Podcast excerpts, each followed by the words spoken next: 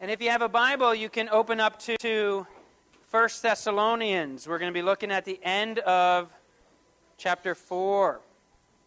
So, my grandfather, uh, my grandfather, I just, just lost my last grandparent um, Thanksgiving Day 2018. So, my grandfather used to always say, he lived till he's 96. Um, his mom lived just shy of 101. But he used to always say that the hardest thing about a long life for him, anyhow, was that all his old friends, what, died before him, right? So that was just a he, that was a really really difficult thing for him as he got older. Uh, he had a lot of lot of great buddies that that he just watched pass away, and I, am still in my 40s. Uh, so, but I, it's interesting. I was looking at my wedding album the other day, and I realized we had a pretty small wedding, and I think we had around 70 guests. And I counted at least 15 that have died. At least 15. I'm like, I did the math. That's like that's like over 20% of our guests. I mean, there were grandparents, um, uncles, some a couple of cousins of mine died of drug overdoses. Uh, some friends, at least 15 out of 70 uh, have died. Now, a few of you are like, I'm glad I wasn't invited to Randy and Cheryl's wedding. Percentage is a little uncomfortably high. But, but physical death is one of the certainties of our, our human existence.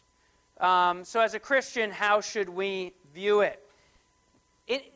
Paul's letter to the Thessalonian church is full of references to the return of Jesus, that one day he will come back. He's come for the first time. We celebrate the season of Advent over Christmas. That word Advent just means coming.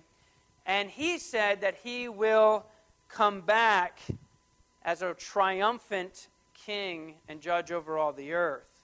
And that, that, that teaching tells us throughout Scripture that it could happen at any moment. Um, I've mentioned that in the letter to the Thessalonian church, every chapter ends with a reference to the second coming of Christ. I actually read one biblical scholar uh, commented that the return of Christ is in one fashion or another mentioned over 300 times in the New Testament. Over 300 times. This church that Paul is writing to was convinced of Paul's teaching that the Lord would come back, but they were confused about some of the implications of it. Um, we, have talked about the fact that Paul was with them for a short time. He, there was persecution. He had to hurry up out of the city. So they had some questions and some problems. Last week we saw that, that Paul addressed an issue in the church that some people apparently, um, with the, the implications of the, the return of the Lord being at any time, they, they made an excuse to be idle, and Paul enters into that, telling them that it should be quite the opposite. We should be diligent. We went through that last week. And, but this week, Paul addresses a concern that they seem to have about those who die before the Lord returns. Now, we know now here that all of them have died before the Lord has returned. But they had this question what about those who die before the Lord's return? If it's imminent, uh, will they be at a disadvantage? Will they be missing out on something uh, beautiful, on the experience, if they're not on earth when He comes? And again, 2,000 years later, some of those questions might strike us a bit strange, but for them, they were very real concerns. And the instruction that Paul gives to these young believers here at the end of this chapter has been an encouragement that has echoed down through the ages. So I'm going to read, we're just going to look at chapter 4, verses 13 through 18. Brothers, we do not want you to be ignorant about those who fall asleep, or to grieve like the rest of men who have no hope.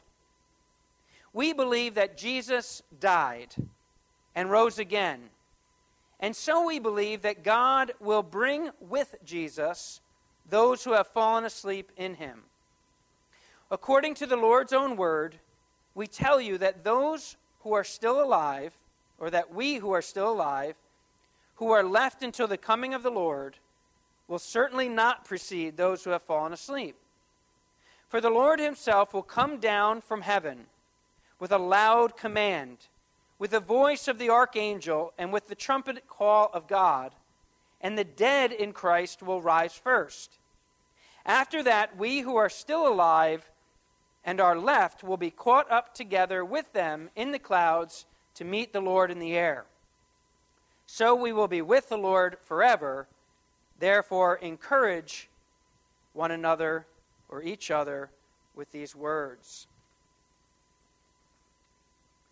Now, before I move on, I, I, I, I need to note that in around the year 1830, uh, there was a Plymouth Brethren man named John Darby um, who made popular the idea that what is written in this text is a, is a separate event from the second coming of the Lord, a rapture, which is the Latin phrase that we find uh, in that phrase caught up.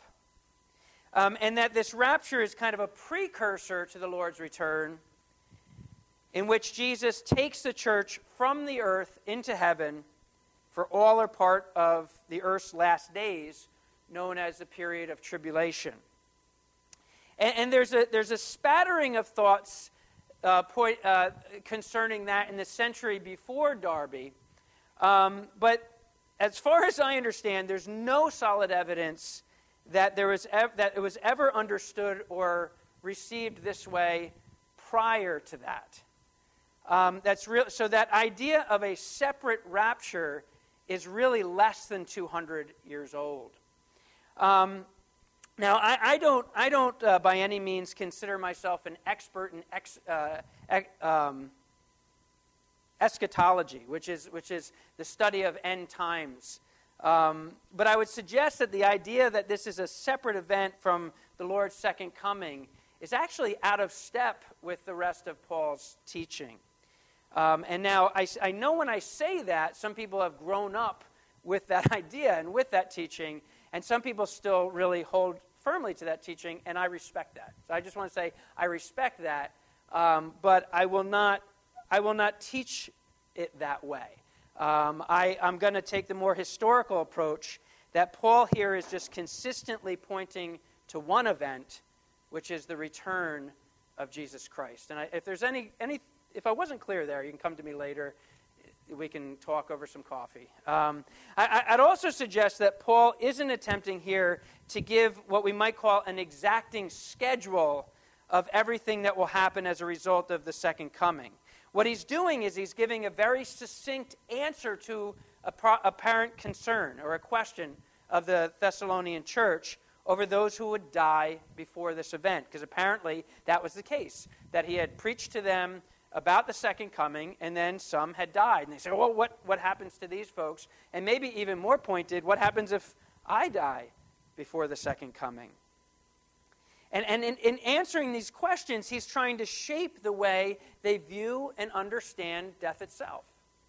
And he's trying to shape the way, in turn, they live in a world in which death still seems to dominate. Now, in these verses, we see that physical death, physical death, is transformed for those who are in Christ. Now, that expression is pivotal. Those who are in Christ. It means that you have come to Jesus in repentance and faith and received him as your only Savior, your only way to connect and be re- reconciled back to God. Amen? That's what it is to be. Amen? That is what it means to be in Christ.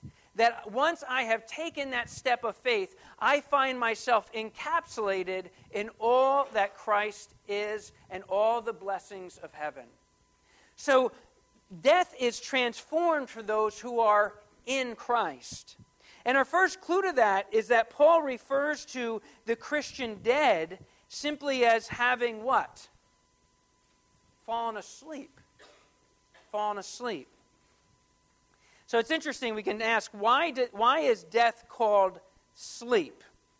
And, and Jesus Jesus actually did this a couple of times. There's a couple of instances in the gospel. One time, a man named Jairus comes, and his daughter, his young daughter, is dying. I mean, she is like on death's bed.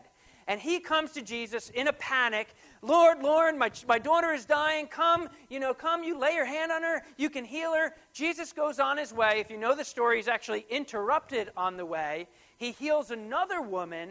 And then after he heals that other woman, uh, someone comes to them and says, Hey, listen, don't bother Jesus anymore because your daughter is what? Dead. And Jesus says, when he, he, he keeps moving to the scene, and he says, She is not dead, she is asleep. And what they do? They laughed at him. They laughed at him. The, the next verse, I think it's in the Gospel of Mark, says, They laughed at him because they knew that she was dead. But Jesus knew what he was about to do. Jesus knew that he would raise her from the dead. Now, anytime Jesus rose people from the dead, in the Gospels, it was from mortal to mortal because it's a picture of what's to come, mortal to immortality. Okay? So, but he says, she's not dead, she's asleep. Happens again, right? In the Gospel of John. Uh, their, their, Jesus' friend Lazarus is very, very sick. Aren't we going to go see him? They wait, they, they seem to almost hesitate. And then finally, Jesus says, our, our friend Lazarus has what? Fallen asleep, and I am going to wake him up. I'm going to wake him up. And one of the disciples actually says, Well, if he's sleeping, we should just let him sleep. You know, he's not feeling well. And that's where Jesus is like, Listen, dude, he's dead, right? He's dead. But what he says is, Lazarus, our friend Lazarus, has fallen asleep, and I'm going to go wake him up. Why? Because he knew he was about to raise him. So, so the picture here is that, is that where we think of death as this permanent condition, those who are in Christ find it as a temporary condition. That they truly are sleeping, if you will, and only awaiting the voice of their master to wake them up. They're waiting the voice of their master to wake them up. He doesn't use this phrase just to be comforting, he uses it because death has been transformed in Christ. We can notice in verse 14 that, that Paul says, and this is, this, this is purposeful. Paul says, Jesus died. He says, Jesus died, but that those who are in him only sleep. Uh, Leon Morris writes, Christ endured the full horror of that death that is the wages of sin, and thus transformed death for his followers into sleep. For the natural man, death is the antagonist that no one can defeat. But for the Christian, it is completely without terrors.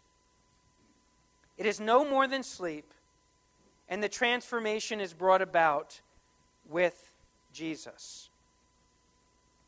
Now, again, I'm going to I'm to give you a side note. I'm going to get a little technical here. When, the, when an important side note here is that when this, this biblical concept, death as sleep, applies to the body only. Applies to the body only. Um, we do not get the idea in Scripture of the human spirit sleeping. Paul, Paul is very clear that to be, he says, to be away from the body is to be what? Right, at home with the Lord. Yep, 2 Corinthians 5 8. To be away from the body is to be at home with the Lord. Um, a condition that he calls in, in, in, Philippians 1 as gain. He almost get the sense that he was struggling with this should I, should I stay with you or should I go home to be with the Lord? And he says, when he's at home with Christ, that condition is better by far. Um, you, you, get other examples. You get the transfiguration, where Jesus is transfigured before Peter, James, and John. And who, who all of a sudden appears with Jesus in spirit? Who? Moses and Elijah, right? And it says that they're speaking to him and encouraging him, and they're, ser- they have, they're, they're engaging with him and serving him. Though their bodies had died centuries before, we see them engaging the living. The, man, the thief on the other cross that, that asked Jesus that he only would remember him when he comes into his kingdom, Jesus said to him, I tell you the truth. In other words, listen up. You can stand on this, right? This is a solemn truth. He said, Today, today, the day of your physical death, today you will be with me in paradise. Right? So, this idea for the Christian is that the body sleeps and is to be awoken at the resurrection upon the Lord's return. Now, notice, and this is really kind of cool, in verse 14, it tells us that Jesus brings with him those who have fallen asleep in him. So, you get this picture that he's bringing with him those who have fallen asleep in him. But verse 16 says what? That the dead in Christ will rise first. So you're kind of like, how can he be bringing them with him and at the same time them rising? And I would contend what he's saying is that the Spirit comes with the Lord and that the resurrected imperishable body comes and is, is met with that Spirit. Amen. Thank you.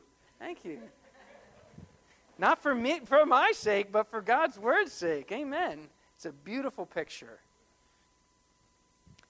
Jesus has thus so transformed death that for the believer, uh, Paul says our response to death should be transformed. It, it should be stand in stark contrast to those who do not yet know the Lord. Um, he says that we're not to grieve like the rest of men who have no what? Hope. And, and the hope that is talked about here, we can say is a condition of absolute assurance in what the future holds. Not kind of wishing upon a star, right? That's kind of a different hope. Wishing upon a star. It's an absolute assurance in what the future holds. I've been to I've been to funerals in which hope is a nebulous wish. And that's a sad, sad place to be. Right? We've all been to funerals like that. That hope is kind of wishing upon a star, some nebulous wish, some kind of abstract, I hope they're in a better place.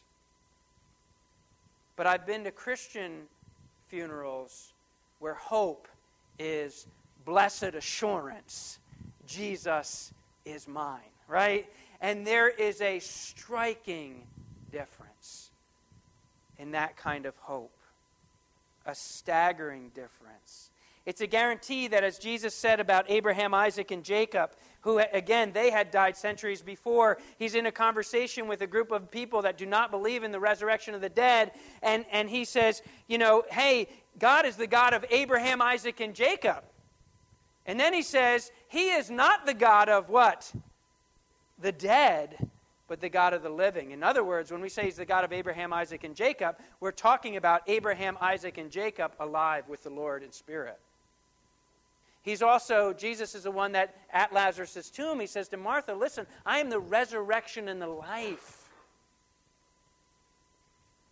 He who believes in me will live even though he dies, and whoever lives and believes in me will never die. Uh, Martin Luther King spoke at, uh, Martin Luther King Jr. spoke at a funeral of a very tragic event where uh, a racist set off a bomb um, in Birmingham, Alabama in 1963. And four young girls um, were murdered that day, and four young African American girls. And Martin Luther King Jr. at the funeral said, I hope you can find some consolation from Christianity's affirmation that death is not the end. Death is not a period that ends the great sentence of life, but a comma that punctuates it to more lofty significance. Death is not a blind alley that leads the human race into a state of nothingness but an open door which leads man into eternal life. Let this daring faith, this great invincible surmise, be your sustaining power during these trying days. Now, again, Paul says that we are not to grieve like the rest of men who have no hope. Now, that doesn't mean that we are not to grieve. Um, it is natural to grieve the death of a friend, of a parent, of a, of a loved one. That is natural. That is, in a sense, right. But what we grieve as Christians is we grieve a temporary loss of fellowship. That's what we grieve a temporary loss of fellowship. It's really interesting. In Philippians 2.27, I believe it is, um, apparently Paul's friend Epaphroditus had been very, very sick, but God had mercy on him. He got better. And, and, and Paul says that God, having mercy on him, spared him sorrow upon sorrow. So even Paul was saying he would have, he would have greatly grieved his friend Epaphroditus had he been taken. It's not that we don't grieve, but it's that we do not hopelessly despair. John Stott says, What Paul prohibits is not grief, but hopeless grief. Why? He gives us the reason. Because we believe that Jesus died and rose again. And so we believe that God will bring with him, with Jesus, all those who have fallen asleep in him. It's because of our grounding, this hope that rests squarely on the atoning death and resurrection of Jesus. And that historical fact that Jesus was the first fruits of the resurrection, with much more fruit to come. I read a story of a pastor um, that was scoffed in, in Nazi Germany. There was, a, there was a Nazi supporter who was speaking at a rally in which he was railing against the Jews. And he spotted this pastor in the crowd and he called him out and he said, You are a fool. He shouted, Imagine anyone believing in a crucified dead Jew.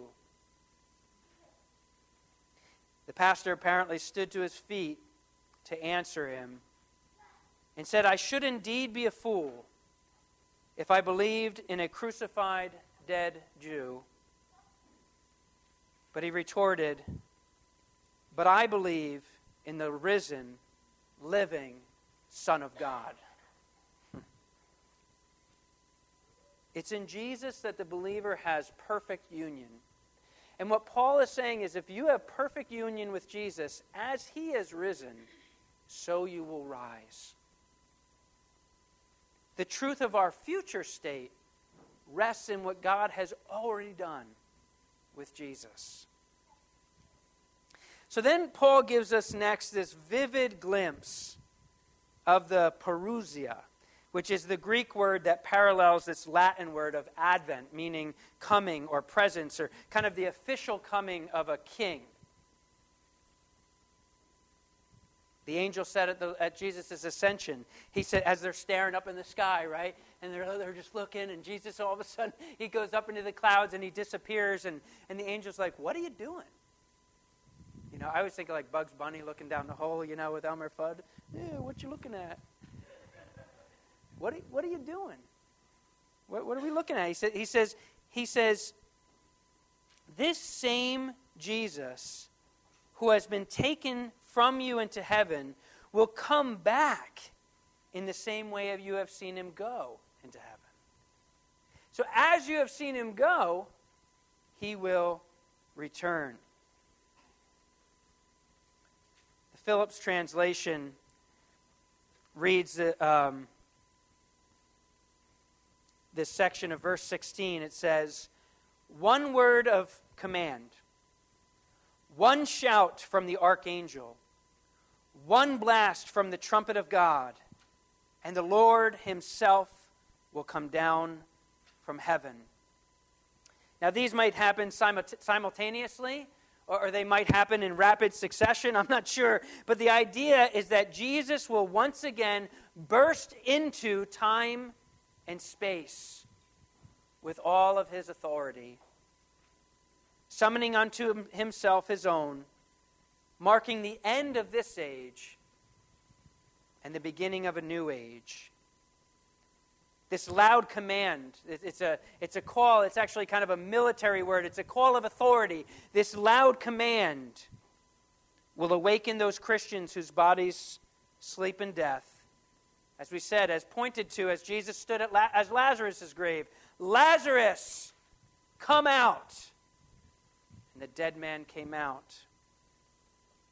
John Phillips writes of this command, of this shout there will follow a wholesale exodus from the tomb.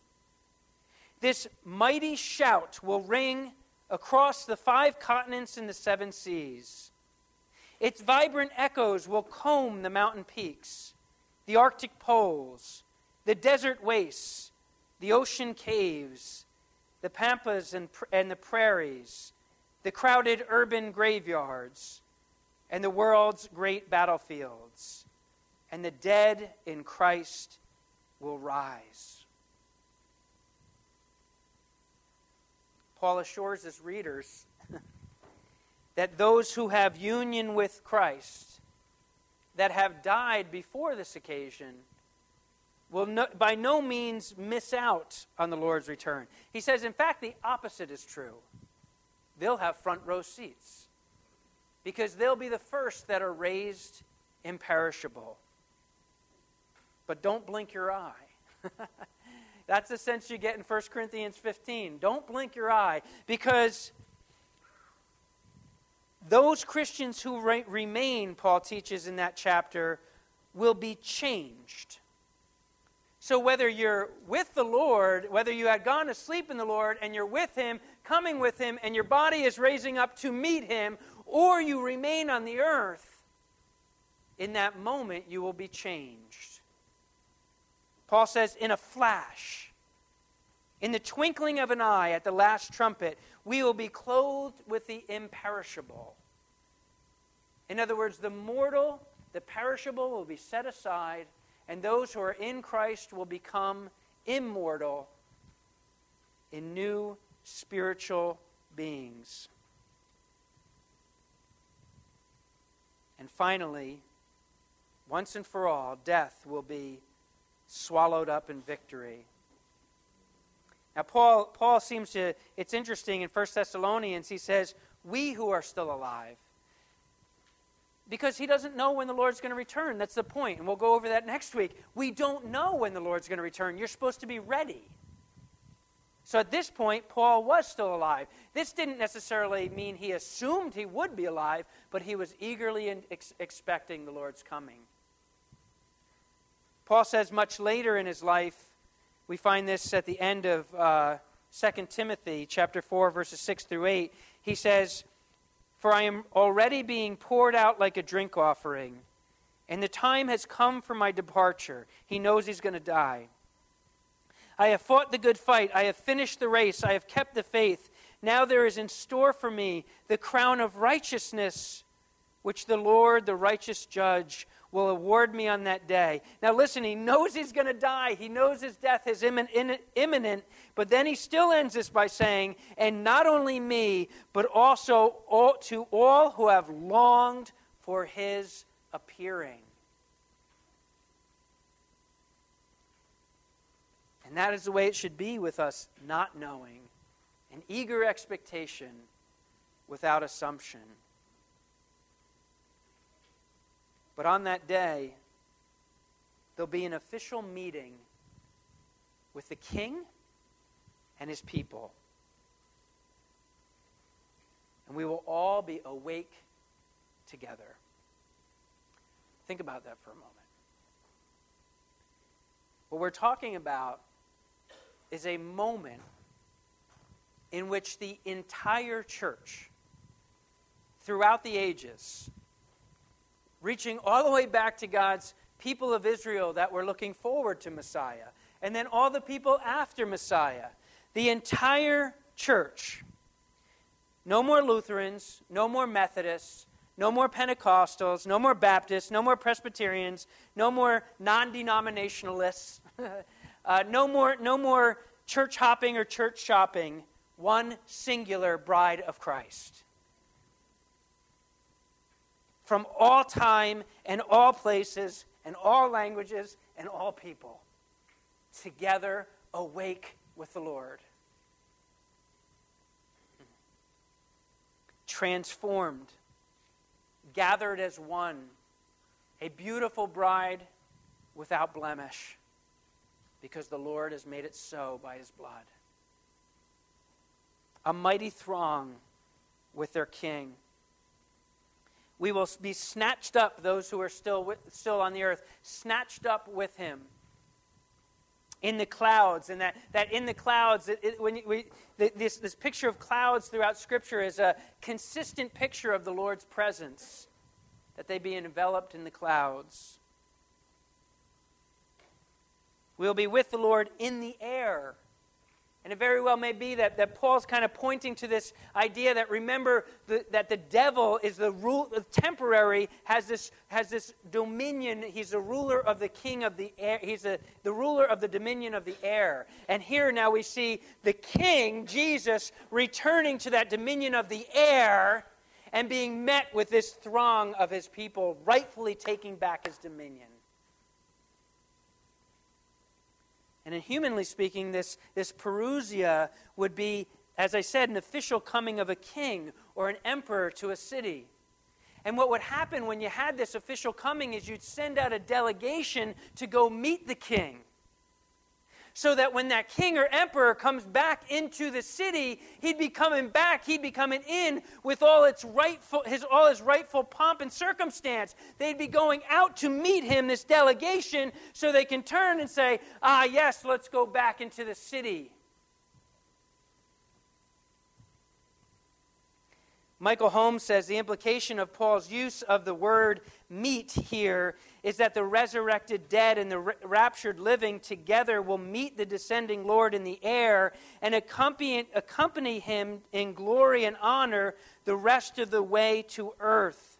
Let me put it this way Palm Sunday was just a glimpse. Okay, so Palm Sunday, the triumphal entry, you got the triumphal entry on steroids here, okay? coming back with the Lord as king. And Paul ends this, and it's really beautiful. Whatever happens here in eschatology, in these end times, end times events, one thing's assured we will never be separated from the Lord. And, and so we will be with the Lord forever. And of course, the antithesis of this, the opposite of this, is what the scripture decide, uh, describes as the torment of hell. But again, the point is, is that it's separation from God forever.